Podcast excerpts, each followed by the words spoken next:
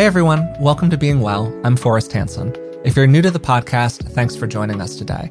And if you've listened before, welcome back. I'm joined today, as usual, by Dr. Rick Hanson. Rick is a clinical psychologist, best-selling author, and he's also my dad. So, Dad, how are you doing today?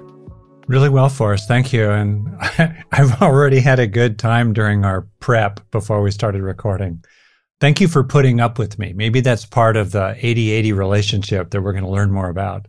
I love putting up with you, Dad. Putting up with you is one of my favorite things, particularly when you come into the recording studio fired out of a cannon. We're talking about ancient relationships and modes of relating, which may or may not infiltrate into today's conversation, where we are joined by Nate and Kaylee Klemp. Kaylee is an executive coach and expert on small group dynamics, and Nate is a best-selling author and founding partner at Mindful, which is one of the world's largest mindfulness media and training companies. And together, as you said, they're the co-authors of the 80-80 Marriage, a new model for a happier, stronger relationship. Before we get started with Nate and Kaylee, just a couple of quick reminders. First, if you could subscribe to the podcast if you're listening and haven't done that yet, it really helps us out. Second, if you prefer watching video rather than listening to audio, you can find my channel on YouTube where I post video versions of all of the episodes. And then finally, if you'd like to support us in other ways, we have a Patreon account. It's patreon.com slash beingwellpodcast. And for just a few dollars a month, you can support the show and receive a bunch of bonuses in return. So Nate, Kaylee, thanks for joining us today. How are you doing? Already having fun. Doing great. Awesome. Great to hear. And Kaylee, you have a really strong background in training high performing teams and understanding how to get groups to work better together. And Nate, your training is actually in philosophy. You have a PhD from Princeton. You were an associate professor at Pepperdine, and you're really engaged with mindfulness practice. And so, if I were choosing like two CVs to pair together to create a functional relationship, those would be pretty high up the totem pole for me. But one of the things that I really like about your work is that you're really transparent with how for a long time you had your own struggles in your relationship. And this book and your work in general these days, working with couples, is largely born out of those. And I was wondering if you would be comfortable sharing a bit about that as we begin here.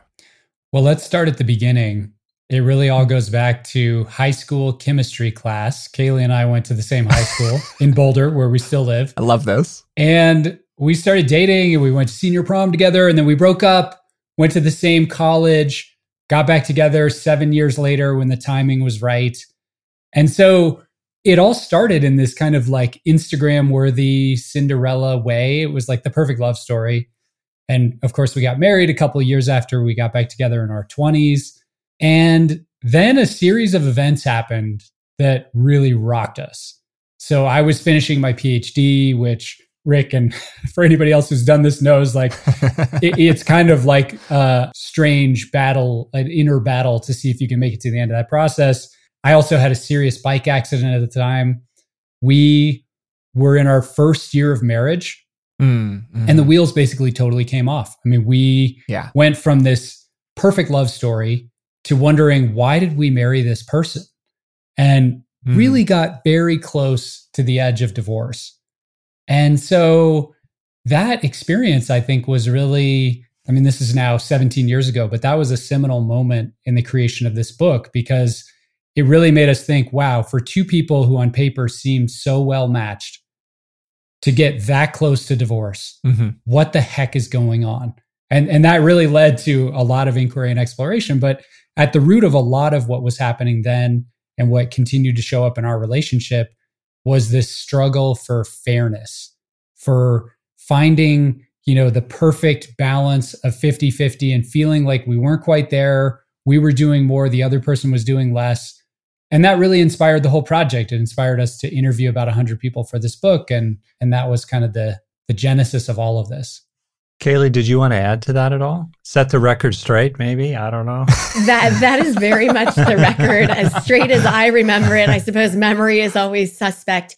I think the the piece that I would add is as we recovered in our early relationship, the next huge curveball thrown our way was when we had our daughter.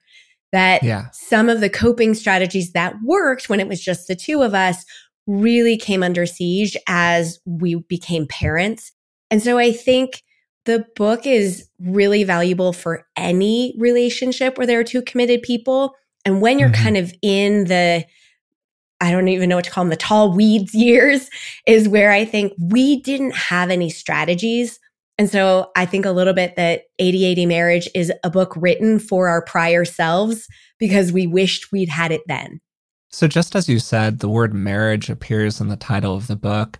But one of the things that I like about it is that it's really talking about a model of relationship that is possible for people. And there are a lot of different kinds of relationships out there, a lot of different forms that a relationship could take. And certainly as a not married person, I found plenty in there that I found personally useful for myself. And so you outline these three different models.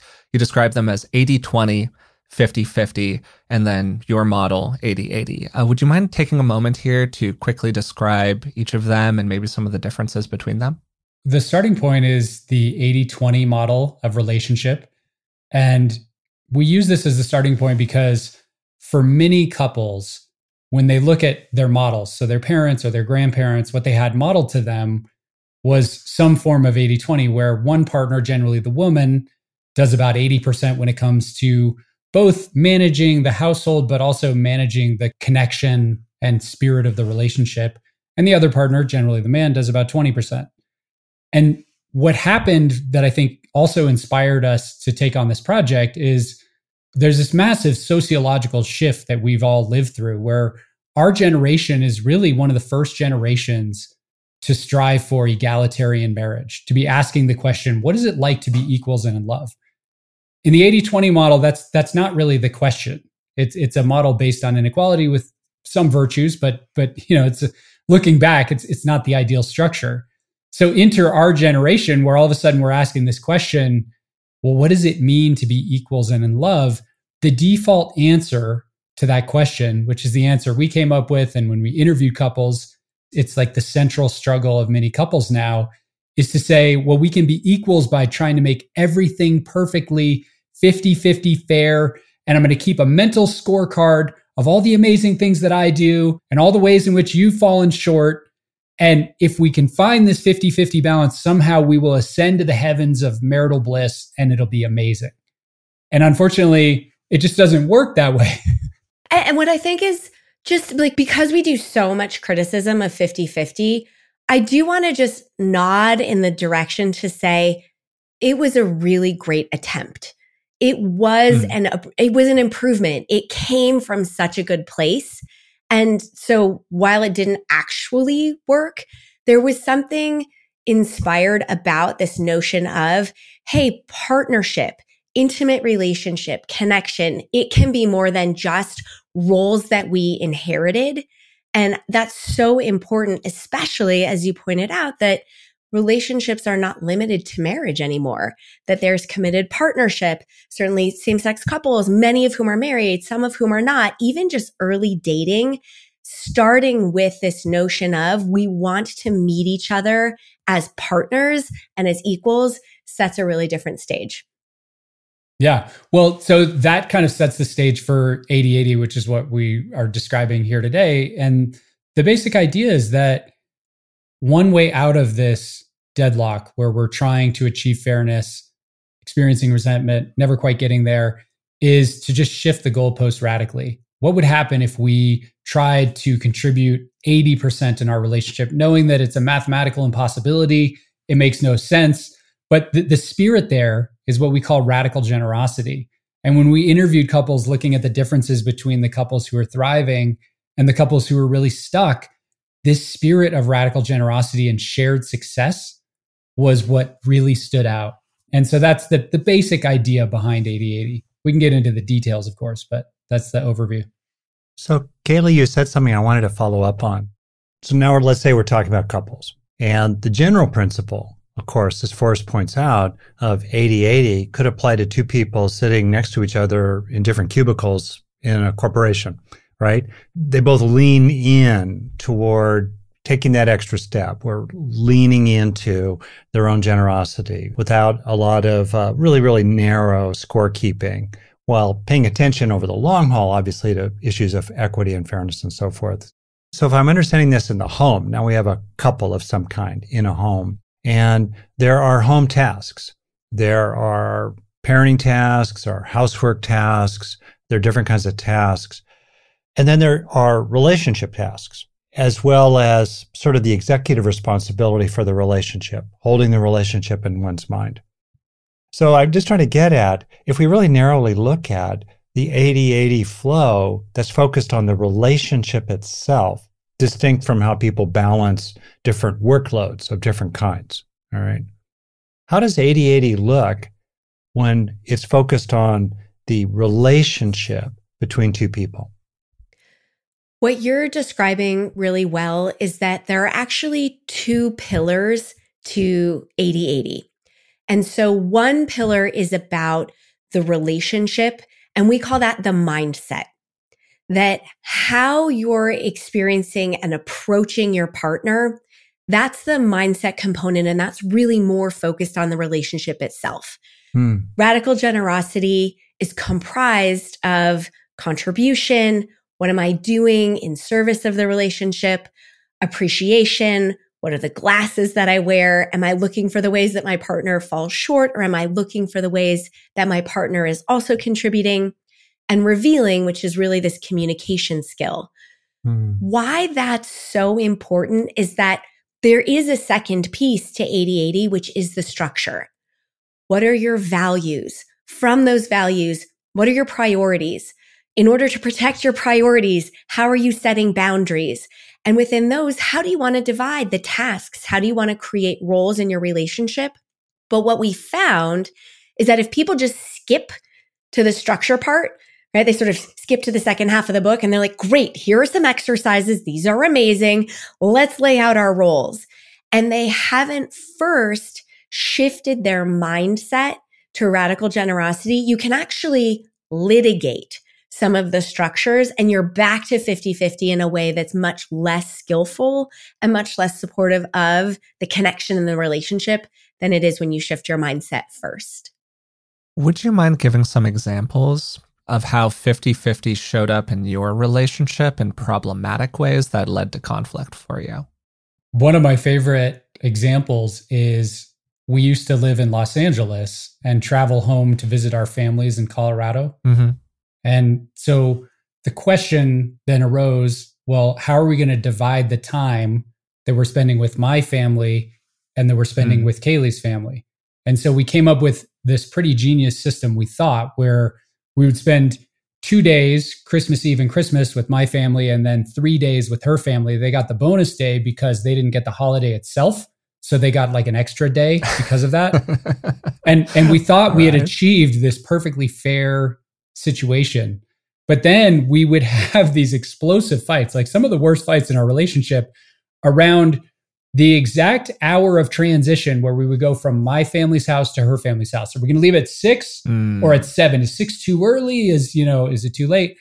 Right. So, so that's one example of an extended family fight that showed up. And, and really, when you boil that down, what is that about? It's just about trying to make things fair and feeling the resentment that comes with somehow the structure isn't fair and you're getting more and I'm getting less and I'm putting out too much. I'm being taken advantage of here in this situation. And it re- led to some really explosive conflict. This is actually, I think, quite funny. Just this morning, our daughter, who's now 11, she came into the kitchen and she was like, Mom and Dad, there's this amazing new tool that parents can use to make sure things are fair. And of course, we started giggling. We're like, tell us about it is apparently it's like a little spinner like you would do to choose a color in a board game and it alternates mom dad mom dad. And whenever there's a task that someone doesn't want to do whose turn is it to drive to school? Whose turn is it to go shop for the uniform that you need for the violin concert? You would spin the little dial. And depending on whether or not it landed on mom and dad really you would turn over fairness to fate just leave it in the hands of the gods right there. I mean, hey, it's, it's one way to solve the problem for sure. Yeah. I mean, what what I think you're describing and what I've definitely seen show up in my relationships is the ways in which that we can fall into patterns of of relating and behaving with other people, right? Like I've definitely had relationships where I felt fundamentally that I, I wasn't sure if my partner was as in as I was. I wasn't sure if they were doing their fair share of the efforting. I felt like I was doing more than they were. And that mindset moved me essentially into a scarcity stance, right? You know, the pie was small and therefore I had to fight for my chunk of it. And that leads to viewing the world a certain kind of way. And with a framework like 8080, you're trying to break out of that view and establish more of a, if you want to think of it as an abundance mindset or a generosity stance or however you want to frame that. But a lot of the time, it's really hard to break those systems and the models that we have in our relationships, right? Because it becomes this kind of self fulfilling prophecy where I think that I'm not getting enough. So I really push on the other person. They push back on me. It becomes defensive. The pattern becomes ingrained. What do you do with people to start to move them toward more of that generous stance, that different way of doing a relationship? The first piece is to notice exactly what you were describing, which is often it starts with your mindset. Am I looking at my partner through glasses of appreciation? Where I see all the ways that you've shown up for me. I am grateful for the night that you planned for us or the way that you showed up thoughtfully when I was in conflict or stressed. Or am I looking at my partner through glasses of comparison or through scarcity, where now I'm looking for all the ways that you fell short? Why that's so important is that we find what we're looking for. If I go looking for all the ways that you've fallen short, I will find them. If I go looking for the laundry that you didn't do and the way that you didn't ask me the question that I wanted you to, I will find it.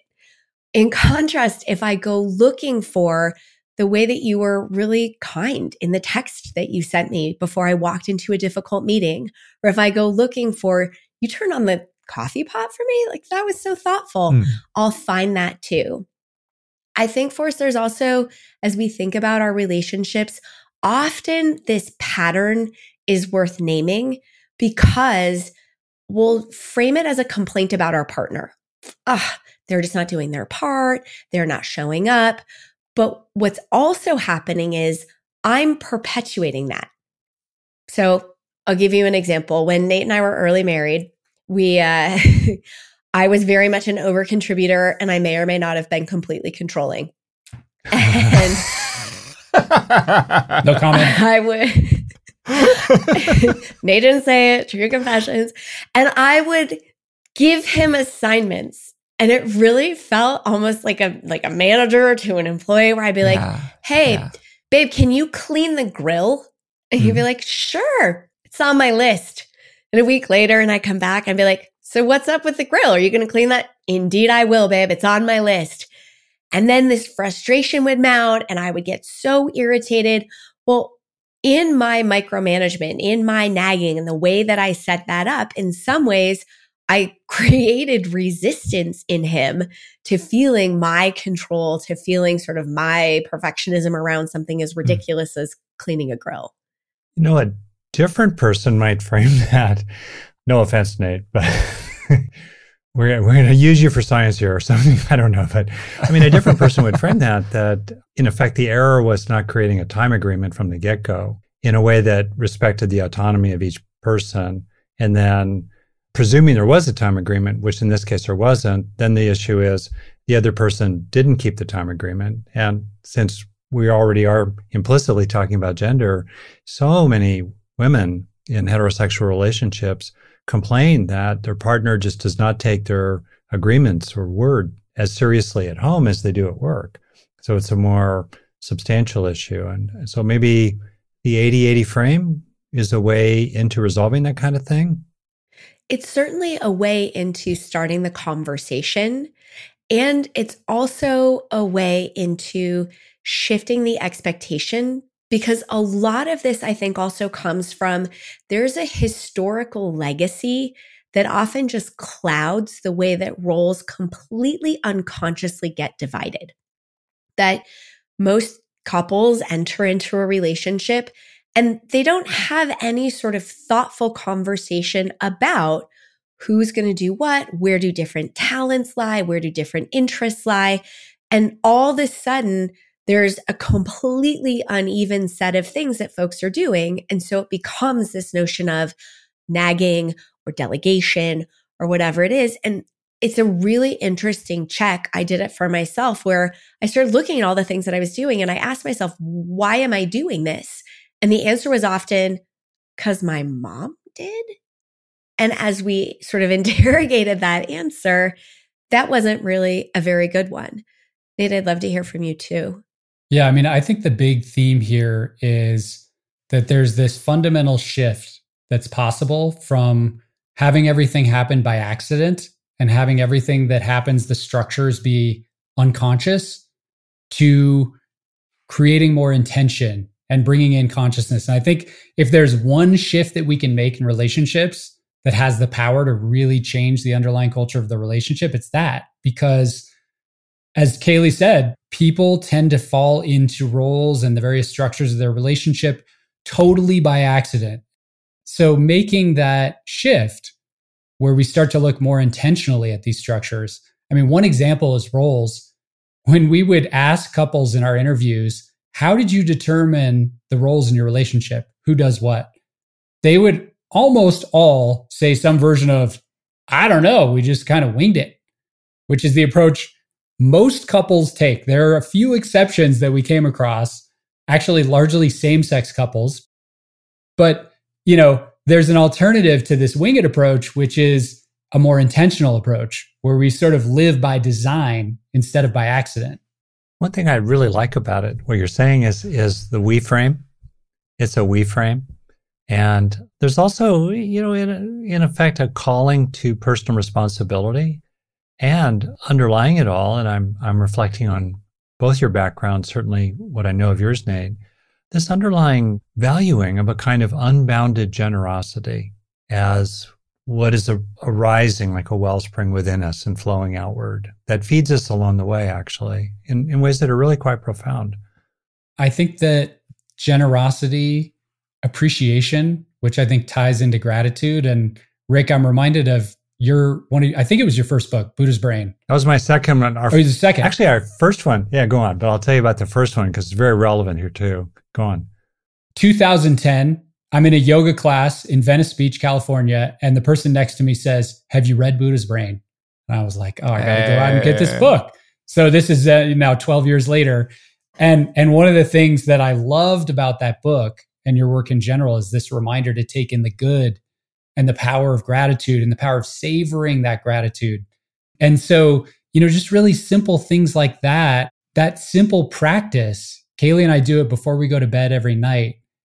It takes 30 seconds. So it's it's not time consuming, it's not difficult to do. And yet we end the day in this totally different mind space. And, and so I think that's one of the things I've learned from you, Rick, and, and your work. But it's it's I think very powerful here as well. Is just like sprinkling the day in your relationship with these moments where you're touching back to something like contribution and generosity or appreciation. I appreciate that. And just briefly, I, I think that one of the things that's so so helpful for all of us is to ask ourselves, what's our ground of being, or what's the origin point? In any situation and to reset to come home.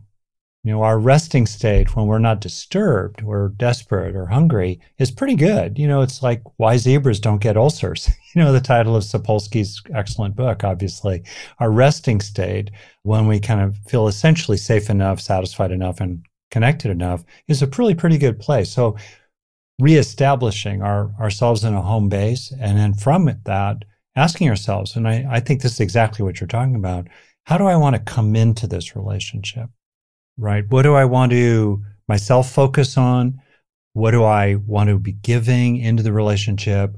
Where do I want to come from? How do I want to be here? Do I want to be irritable and pissy and critical? Hey, I can go there. you know, or to want to be fairly calm, oriented around solutions and appreciating the other person and having compassion for them along the way. It's kind of like, where do I, how do I want to be? And it keeps starting there. We tend to be so focused on how I want you to be with me. Mm. There's a place for that. You know, there's a place for that. I hope we'll get to that pretty soon. But mainly, can we focus on how do I want to be with you? How do I want me to be with you? Well, and Rick, we're dying to know what was the first book? It was called Mother Nurture. I mean, it, it was it came out and Pe- Penguin published it 2002, early 2002, soon after 9/11. I think in all kinds of interesting ways, it's really hard for the culture to take seriously the long-term stress and depletion of mothers, which calls into, of course, their long-term relationship with a partner. Especially in modern times, when the village it takes to raise a child looks more like a ghost town for most yeah. people right? And so I was smiling, Kaylee, when you were talking earlier about the arrival of your daughter and, and fairness issues and all the rest. And you well know you presented in your book the structural unfairness in terms of the workload, stress load, and executive load when children come. And the tendency when kids come to be pushed into more polarized, historically gender based roles. One of the central things about couples is about how do you parent from the same page? How do you share the load fairly in different ways? And how do you retain an intimate friendship in ways that all three of those support each other? What do you think about all that? I love that. And I love a couple different pieces. One, I love the integration of parenting and intimate relationship and intimate friendship that one of the things that I found so interesting as we were sharing this book with the world is that people would read parenting books and they weren't shy about it. Oh, I can always be a better parent. But then they got kind of squeamish about reading a relationship book that somehow it implied that they had done something wrong or they were in trouble. And so recognizing that when you're parenting from a place of generosity, connection, intimacy, and teamwork with your partner, it creates such a different parenting environment. I also love this teamwork aspect that the second piece of 8080 really builds on that this notion of shared success. And I think recognizing that it is a departure from how many of us were raised. Nate and I have had this conversation several times that each of us was in many ways groomed to be individually successful. Get good grades in high school, take advanced classes, go to an elite university, get a great job, go to graduate school. It's somewhere prestigious. Be amazing on your own. And then we got married and all of a sudden there was just like, and now be a team. And there was no training. There was no playbook. And it was pretty challenging to really understand how to shift from individual success to shared success. And one of the most powerful things that we've done in our relationship was we went so far as to name our team. I recognize that this is too cheesy for some, but we've actually found it really powerful that we named our team Kajona. So it's the KA from Kaylee, it's Joe for our daughter, and then the NA from Nate and we'll have different conversations because as a great, for instance, when our daughter went to kindergarten, what was best for me was for Nate to meet the bus and have his workday be done at three. And what was best for Nate was for me to meet the bus at three o'clock and for my workday to be done. And so we couldn't have the conversation. We were in completely opposite directions. When we asked the question, well, what's best for Kajona? Then we could have that team, we shared success dialogue. And I think the answer often surprises us. What did you come up with? Uh, or did you just use the spinner? At the time, when we really thought about, okay, what's best for us, not what's best for me and what's best for you, it just made sense for me to actually pull back a little bit at work and be there at the bus. And as a child, I was actually a latchkey kid. So, you know, I would go home and I had no parents there. And that experience was so formative for me that I got to the point of being a parent. And that was one of my main priorities. I want to be there at the bus. And mm. so hmm. that was our solution. Mm. But it's a version of a conversation that we've had now. I mean, it's it's kind of a looping conversation because life changes and stages of life change and careers change and circumstances change. So what we find is that these kinds of shared success conversations are just like a continual process. It, there's no endpoint. You know, it's just kind of keeping up with the dynamic change of of life. There is such a cool and valuable reframe in what you were saying there because you went from okay, which of us has to show up at three o'clock to what is actually in alignment with my deeper values. And so you went to an emotional place, right? You went, hey, this is my experience when I was younger. This is what happened to me. And I really don't want that to happen to my daughter. Mm. And what a different place from which to answer that question. You get to the same place, you're showing up at three o'clock. Yeah. But the whole stance of it is radically different. And so I think that that's just a really important thing to kind of like pull out there for a second that just that orientation change completely changes how you relate to the problem solving aspect of the whole thing. Yeah. And I think that's a really important point that you can have the same outcome where it's from a place of, fine, you know what? I'll be the one to take the hit this time, but next time you have to yeah. cut back. Right. And and you can imagine what life looks like. I'm still there at 315, but I'm not as present for my daughter. I'm living in just like deep resentment with Kaley, you know, that's going to show up in all sorts of other ways. So, so it sounds trivial to shift the conversation from me to we, but it's actually like something for us that made all the difference. So, a lot of the things that both of you have named so far are just valuable skills on their own, right? It is a valuable skill to have a fundamental stance of generosity. It's a valuable skill to be able to take in the good. It's really useful to think about the ways in which we contribute to the problems that we have in life, including our relational problems, all of that. Like these are just useful general skills. But a lot of the framework, I can imagine somebody listening thinking this, uh, that you're describing only kind of works if you have real shared buy in. And there are probably people who are listening to this right now who are thinking something to the extent of, well, 80 80 sounds great, but I am desperately trying to get 30 from my partner right now. And I'm I'm struggling for every ounce of that 30. So the whole premise of this, like I don't know how to access that in my own life. I'm sure you've bumped into that a lot in talking to people, and I'm wondering what you think about that. It showed up certainly a lot in our interviews. It also, mm. in some ways, had some flavors in our early relationship. As we think about what happens when a partner is really under contributing in the relationship, mm. the tool that we think is the most helpful is reveal and request, which is the ability to say to our partner, Hey, what I'm noticing is whatever it might be.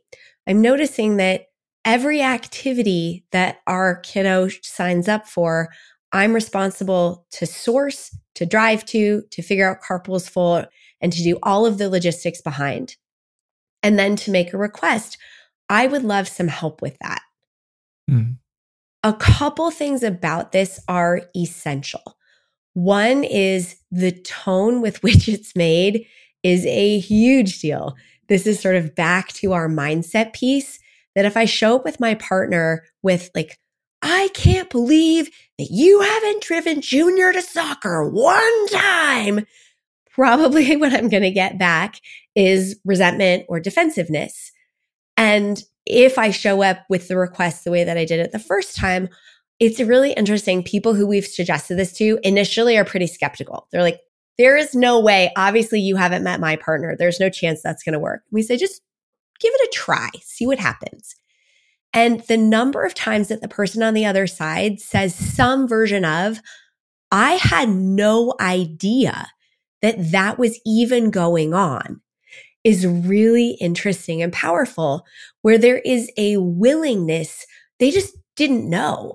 And there's actually some really interesting cognitive biases that back this up part of its availability bias. I am highly aware of all of the things that I am doing, but the things that Nate's doing are, they're kind of invisible to me. I, I often miss them that all know every single time, whatever it is, I arrange a play date, I send the birthday card, I do the dishes, I, you know, order Instacart. I know all of those, but I actually have zero idea how many hours Nate spent on the phone trying to figure out how to renew our insurance. Right? Like those are really interesting missing pieces of data. And so back to this situation where somebody's like, cool, I'm in, my partner is maybe not in. Start with a request and see what happens. What do you do when you've done all those things? You've used wise speech, right speech. You really, you've said it, you've done it. And as you, I think, present in your book, and it's so interesting to realize that 20 years ago, when I wrote Mother Nurture with a, a, physician and a clinical nutritionist, the latter of whom was my wife, right? We found then that on average, in the typical heterosexual couple with kids, the woman was on task one way or another, childcare and home care, about 20 hours a week more than her partner was, taking into account also working in the world. So just total time on task. And it's really easy to get there. You presented similar findings now 20 years later. This still adds up to about an 18 hour differential on average per week.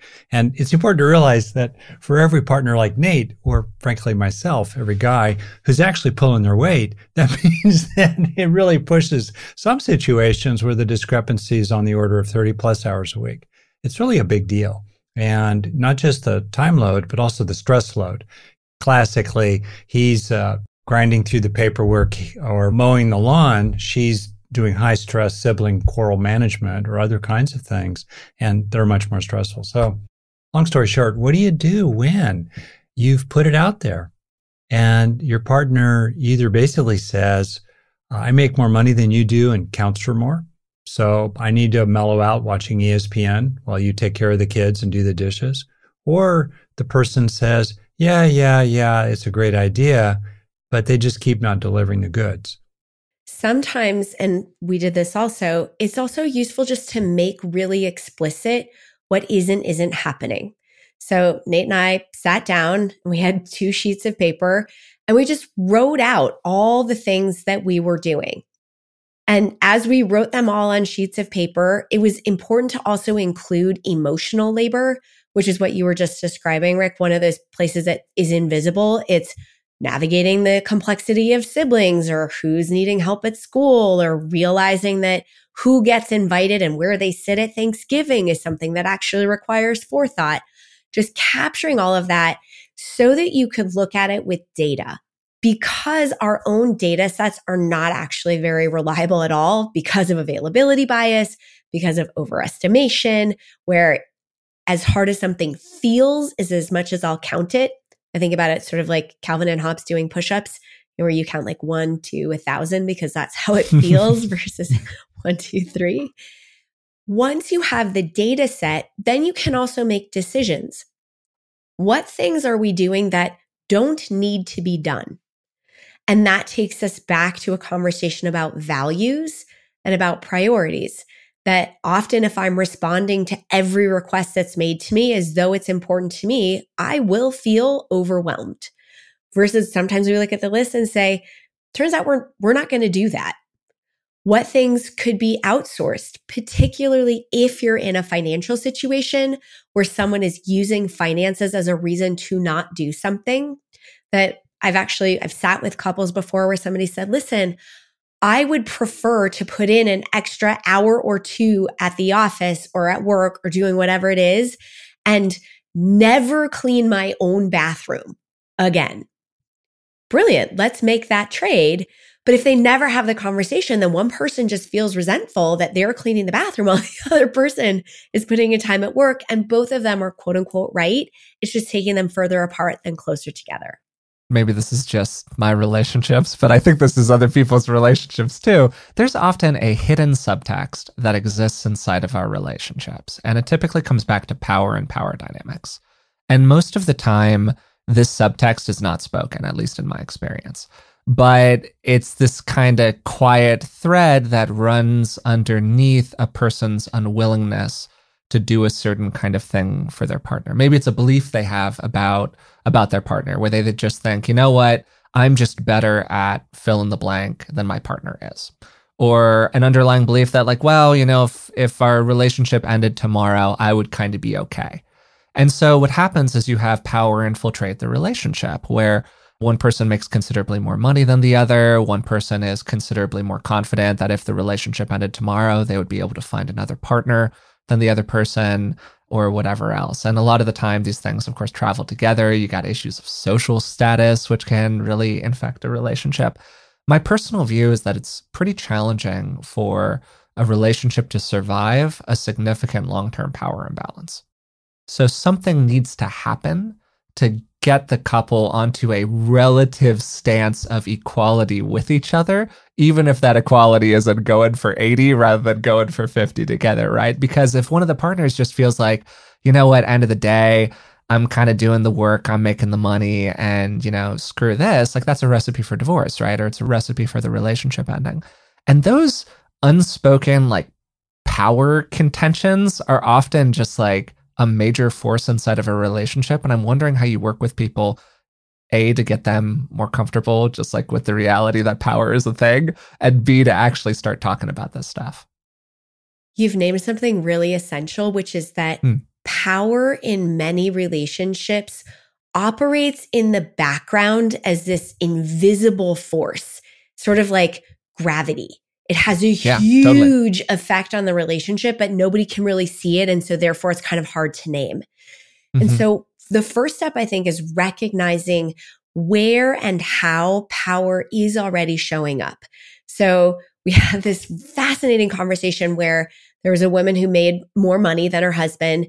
And she did sort of what you were describing, sort of in the, hey, nobody's allowed to know, but because I make more money than my partner, I choose where we go on vacation because it's my money. And so I choose. Hmm. And once that became explicit, where they said, oh, hey, so we're using money to determine joy for our family. Is that really a trade that we want to make? Or recognizing that, you know, one person would show up with power in other situations where they might control how the household runs. And so they control the inf- the flow of information and somebody's left in the dark. And so they're making mistakes, making that explicit and noticing what the unintended, usually consequence of that is, is really helpful because then at least you're no longer playing with an invisible force.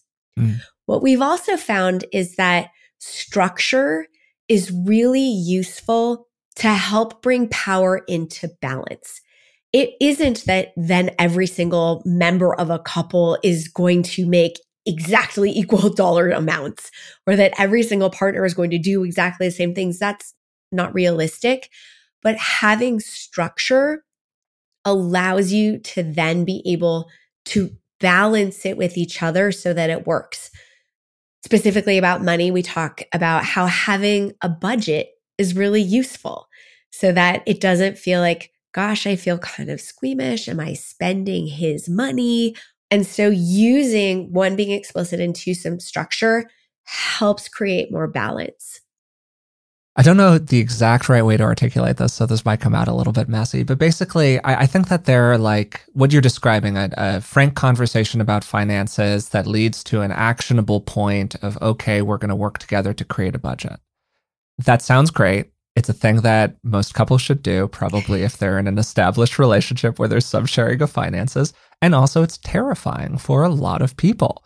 So, there is the systemic problem that is being created because there is an unwillingness to face the core contention, which is that, like, we're spending money differently, or that we have a different view about money, or there is that underlying power thing do you ever talk with couples about like just working through that pain point and getting like what you need to do whether it's internally or externally to like get to the ability to have that conversation yeah i think that's really important to point out and i think to a certain extent that's why for some people there are certain conversations and money might be one of those in their relationship where you need a little bit of external structure so having a hmm. marriage mm. counselor having a coach sure yeah, can be extremely totally. helpful because there are certain conversations where if you do it together and it's too contentious, it'll just go off the rails and you can create even more problems for yourself.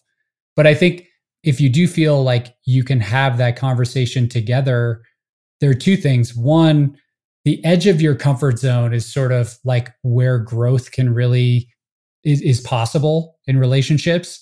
you know, all of these tools, like shifting to contribution and appreciation and having these conversations about power, they're all somehow running against our ordinary habits. And as a result, they're uncomfortable. And there's a part of us that doesn't want to feel that.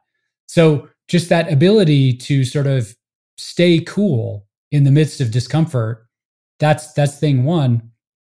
But then the second thing is as you're having these conversations, it can just be very useful to add a little bit more of that structure, to add data, as Kaley was talking about earlier, you know, particularly around finances. We have found that some of our most explosive fights come when we're arguing about these really vague numbers that we think we understand, but we really don't understand. And often the resolution is actually as simple as building a spreadsheet where we're looking at actual data and we can say, oh, yeah, this is actually how much we're spending. And, and the answer almost reveals itself in those situations. I think there's a range also of situations. In other words, some couples just take a nudge. I'm also a longtime psychotherapist, and people come to me when they're in real trouble. And so yeah. there's that aspect. And so I'm thinking that different things are necessary with different levels of issues, of course. And yeah. I'm still very struck by the situation in which there is an, an inequity at just the basic level on the order of 15, 20 hours a week, particularly when children come along.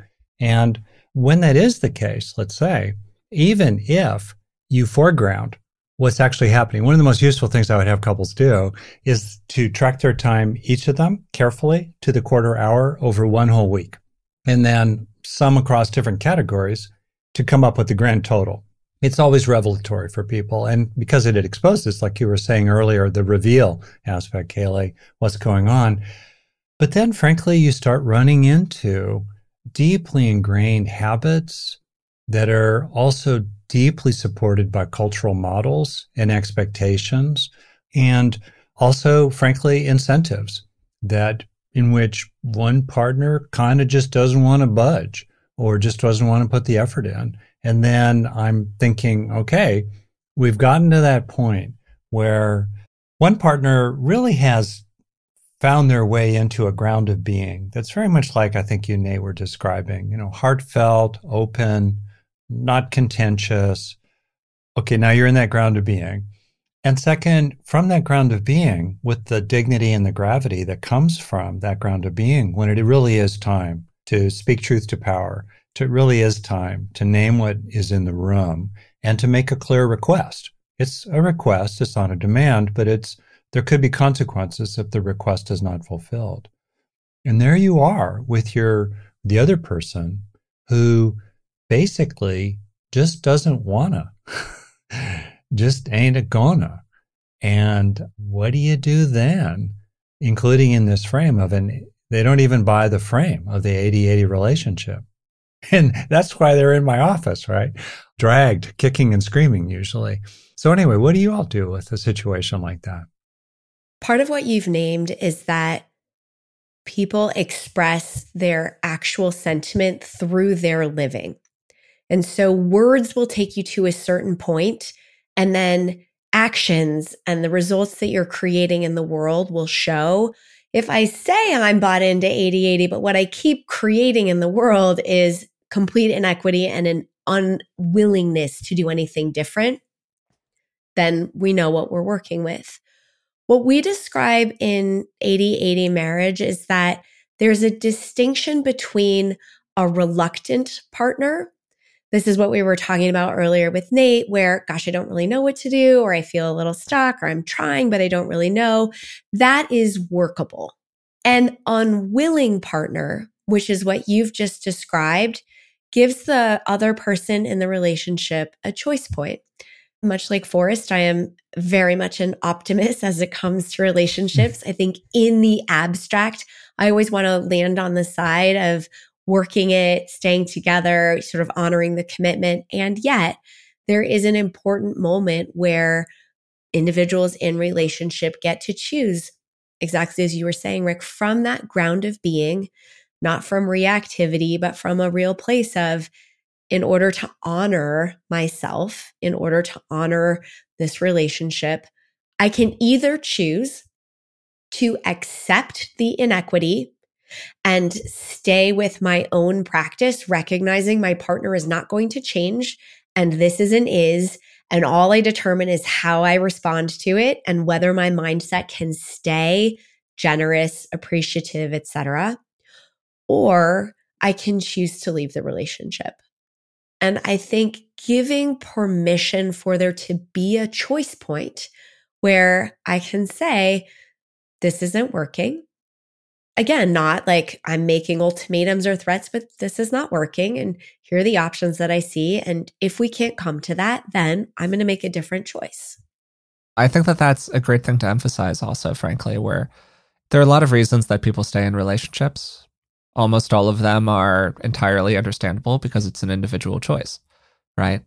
And it's always possible to kind of like build a concept of a situation where a partner is just unmanageable in one way or the other.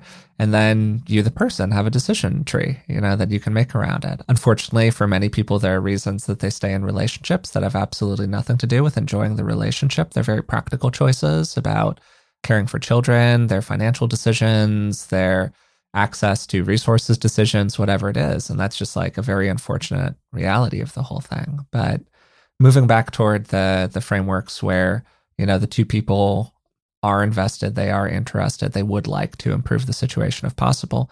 You talk to so many different people to write this book. Like you had a lot of conversations for this sucker. Was there something that you found just like came up over and over again as a key skill that differentiated the the couples who at the very least like were able to improve from the ones that weren't? There were a couple key skills. One was I will call it micro actions of contribution. Big acts of contribution are great. I don't want to diminish those. But a lot of the relationship masters were really good at these micro actions that would just happen throughout the day. So, what I mean by this is leaving a post it note on your partner's computer that says, I love you, or starting the coffee maker for them because you know that they like a morning cup of coffee these kind of micro actions created this fabric of connection that was really powerful. Hmm. The other one, which we talked about a little bit, was appreciation. So, flipping those habitual glasses that we wear in relationship where we're looking for all the things that our partner did wrong and seeing instead what did my partner do today that's worthy of appreciation and then actually expressing that so instead of just keeping it to yourself expressing that in some way or having some ritual, like I described earlier, where every day when you sit down to dinner, there's a moment of gratitude or a moment of appreciation or some ritual where you're weaving this into the fabric of your everyday life. And I would say that's worth pointing out because I think a lot of people get stuck by thinking that there's some big change or big thing that they need to do, when in reality, what we noticed in all of these conversations is it was really the little things.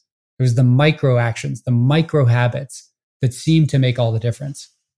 An umbrella for some of what Nate's describing, I would call intentionality.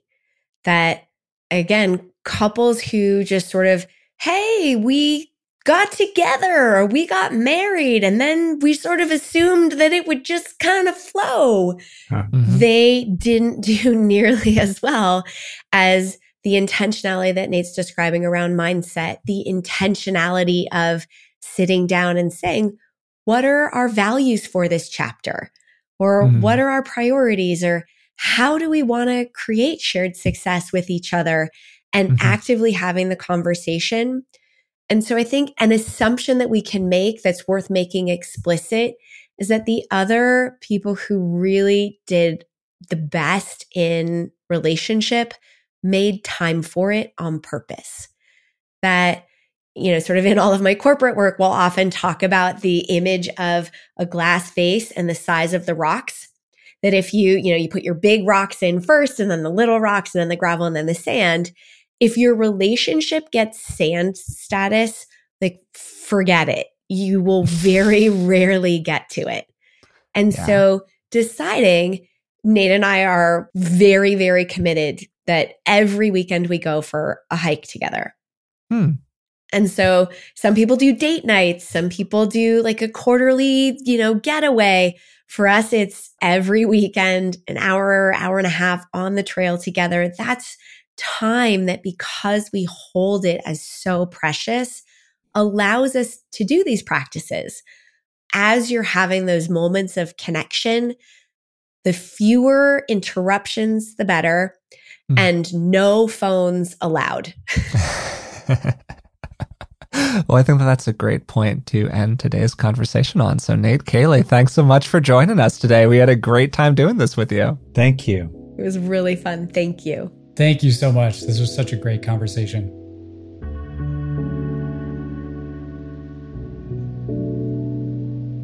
Today's conversation with Nate and Kaley Klemp focused on different models of relationship and how we can move to a model of relationship that isn't just fair, but one that actually works for everyone involved, both practically in terms of how we set up different tasks and role responsibility inside of a relationship, and emotionally in terms of feeling truly supported and seen by our partner. We began today's conversation by talking about Nate and Kaley's relationship and some of the struggles that they went through as a partnership early on, which were largely attached to a common model of relationship that exists these days, and it's the 50 50 relationship.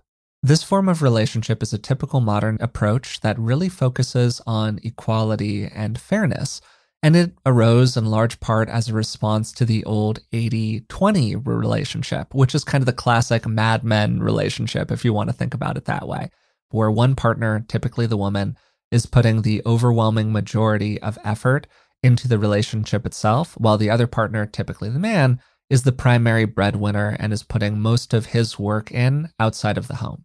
And you can see how this is fundamentally sexist and problematic in a lot of ways. And out of that arose a new model, a 50 50 model, where the idea was that both partners contribute in all spheres equally. And these days, a common view of relationship is what you might think of as the I want it all approach, where everyone is supposed to be very effective at home and a real go getter in the office and showing up to their kids' soccer practice and making dinner at night and working 70 hours all at the same time. And you can see how this just isn't really that possible for most people. And one of the problems with this model is that when you have a tight pie of 100, any win for one person is kind of a loss for the other person. Me spending five more minutes watching TV or otherwise relaxing while my partner spends five more minutes doing the dishes gets added to the scorecard. And at the end of the week, we tally the scorecard up and we do a lot of squabbling over who did more and who did less and whether we actually have equality inside of our relationship. And so Nate and Kaley looked at this and went, wow, our relationship had all of these problems based on our squabbles over fairness, essentially. And so they tried to move from a fairness model, which is 50 50, to a generosity model, which is how they think of 80 80. And this can really help people move past the when you gain, I lose dynamic that can easily appear inside of 50 50 relationships.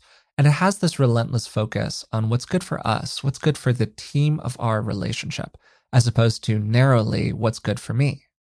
And they emphasize how 80 80 comes down to three key factors. The first is what you do, that's your contribution.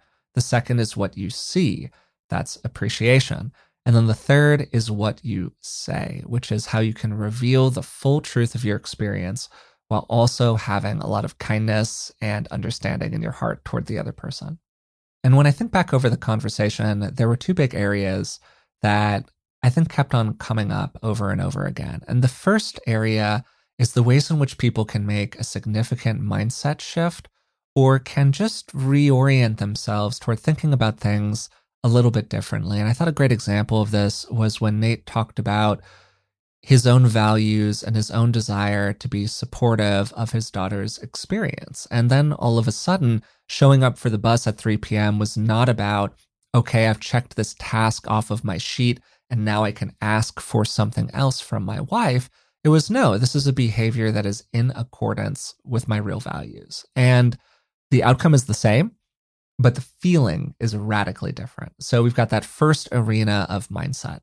And the second arena, I think, just comes down to communication and effective communication and courage, really, being willing to brave a difficult and painful conversation with your partner, being willing to unearth some of the underlying power dynamics inside of the relationship that maybe both of you are uncomfortable with, but which exert this hidden influence over everything that goes on inside of the relationship.